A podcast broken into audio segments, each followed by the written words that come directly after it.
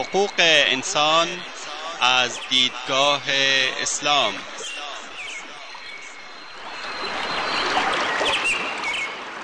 يا أيها الناس إنا خلقناكم من ذكر وأنثى وجعلناكم وجعلناكم شعوبا وقبائل لتعارفوا إن أكرمكم عند الله أتقاكم إن الله عليم خبير ای انسان ها ما شما را از مرد و زنی به نام آدم و هوا آفریده ایم و شما را قوم قوم و قبیله قبیله نموده ایم تا همدیگر را بشناسید. بیگمان گرامی ترین شما در نزد الله متقی ترین شماست. الله مسلما آگاه و با خبر است. تهیه و تقدیم اسحاق دبیری.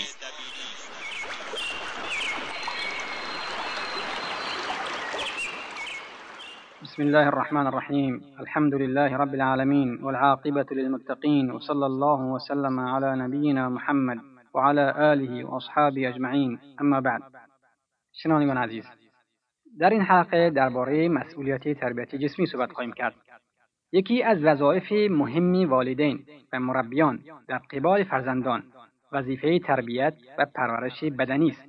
هدف از این پرورش رشد کودک بر اساس نیرو و سلامت جسمانی و ایجاد حیاتی مملو از نشاط و جنبش است برنامه اسلام در تربیت بدنی در اینجا برنامه را که دین مبین اسلام در جهت تربیت جسمی فرزندان ارائه نموده است به خدمت شنوندگان عزیز تقدیم می داریم که بیش از پیش دریابند چه مسئولیت سنگینی به عهده پدران و مادران و مربیان گذاشته شده است.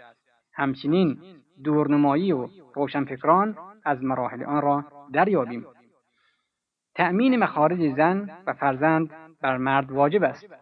این وجوب بر اساس کلام مقدس خداوند تعالی است که میفرماید وعلى المولود له رزقهن وكسوتهن بالمعروف.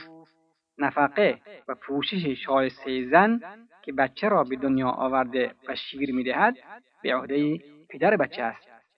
بر اساس گفته پیامبر عظیم الشن پیامبر محمد صلی الله علیه و آله و صحبه وسلم که میفرماید دینار أنفقته فی سبیل الله و دینار أنفقته فی رقبة و دینار تصدقت به على مسکین و دینار أنفقته على أهلك أعظمها اجرا الذي أنفقته على أهلك.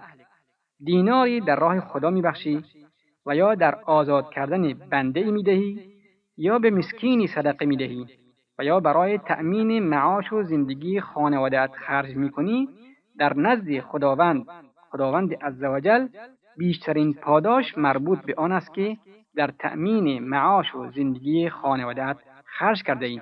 روایت از مسلم است. همانطور که تأمین معاش و زندگی افراد خانواده نزد خدای تعالی پاداش دارد به همان اندازه قصور در این امور و سختگیری در بر زن و فرزند در حالی که مرد توانایی مالی دارد موجب گناه خواهد بود بشنوید که رسول الله صلی الله علیه و آله و وسلم خطاب به کسانی که بر زن و فرزند خود سختگیر و زندگی را با خودداری از پرداخت وجوه مورد نیاز بر آنان تنگ می کنند و حیاتشان را آکنده از رنج و مشقت می نمایند چی میفرماید؟ در حدیث ابو داود و دیگران آمده است که پیامبر صلی الله علیه و آله و صحبی و سلم فرمود کفا بالمرء اثما أن یضیع من یقوت برای مرد همین گناه کافی است که نسبت به زن و فرزند و افراد تحت کفالتش خصیص و دستتنگ باشد. و به روایت مسلم آمده است که کفا بالمرء اثما أن یحبس عمن یملک قوته. برای مرد همین گناه کافی است که از دادن مایحتاج افراد تحت تکفلش خودداری کند. منظور از ضروریات مایحتاج خانواده غذا پوشاک مسکن مناسب است تا فرزندان در معرض بیماری قرار نگرفته و از گرفتاری و مرض بدور باشند. پیروی از اصول صحیح در خوردن آشامیدن و خواب. باید سعی مربی و والدین بر آن باشد که این اصول به عادت تبدیل شود.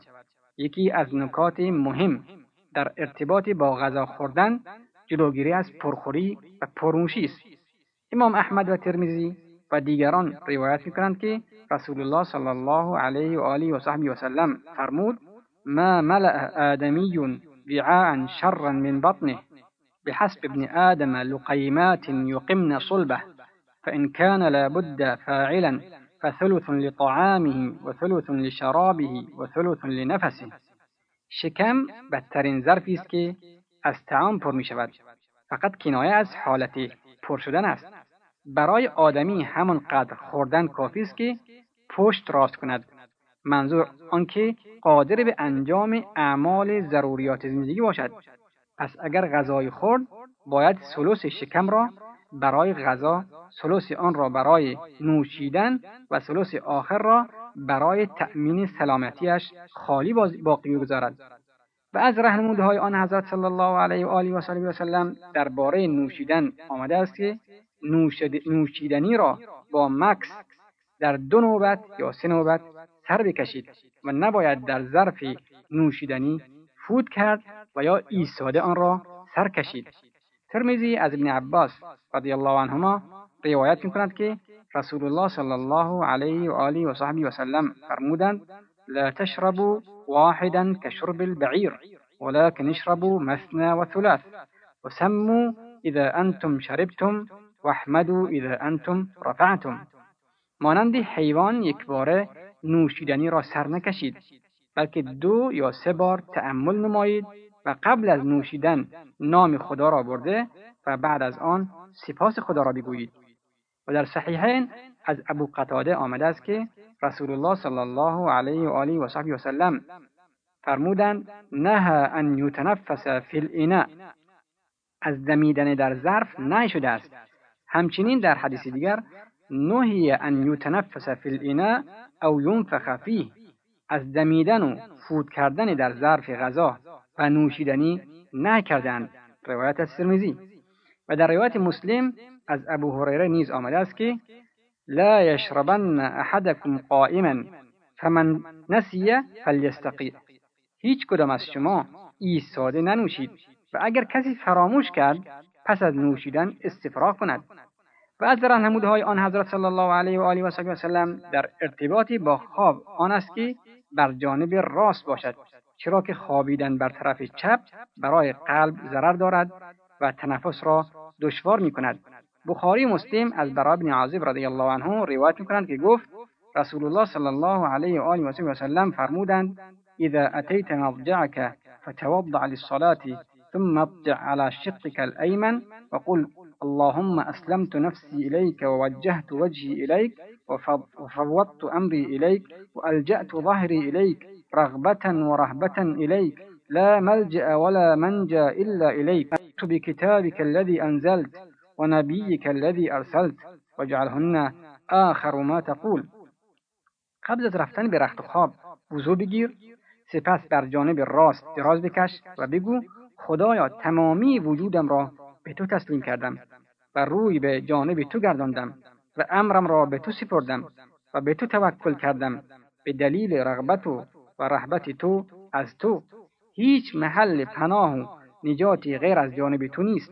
به کتابی که نازل کرده ای و به پیامبری که فرستاده ای ایمان آوردم. و این عبارات را آخرین کلام تو باشد. پرهیز از سرایت امراضی واگیر. بر احادیث بر اساس احادیث زیر. مسلم و ابن ماجه و دیگران از جابر بن عبدالله رضی الله عنه روایت کنند که گفت مرد جزامی از سقیف به عنوان نماینده جهت ملاقاتی با رسول الله صلی الله علیه و آله و سلم آمده بود. آن حضرت فرمود بگو برگرد که با او بیعت کردم. و در صحیح بخاری آمده است که رسول الله صلی الله علیه و آله و صحبه و سلم فرمودند از جزامی ها بگریز مانند کسی که از شیر میگریزد. و در صحیحین آمده است که فرمود لا یوردن ممرض علی مصح. نباید هیچ کس مریضی با فرد سالم تماس داشته باشد. پس ضروری است که والدین و مربیان و معلمین عزیز دقت نمایند که اگر یکی از فرزندانشان به مرض واگیری مبتلا شد او را از سایر بچه ها جدا کنند تا بیماری انتشار پیدا نکند و سایرین را آلوده نسازد. چه ارزشمند و حکیمانه است این رهنمود نبوی که عنایت به تربیت جسمی و حفظ سلامتی بدن را دارد. مداوای امراض با دارو. داروها اثر شگفتانگیزی در درمان بیماری و بازیابی سلامتی دارند.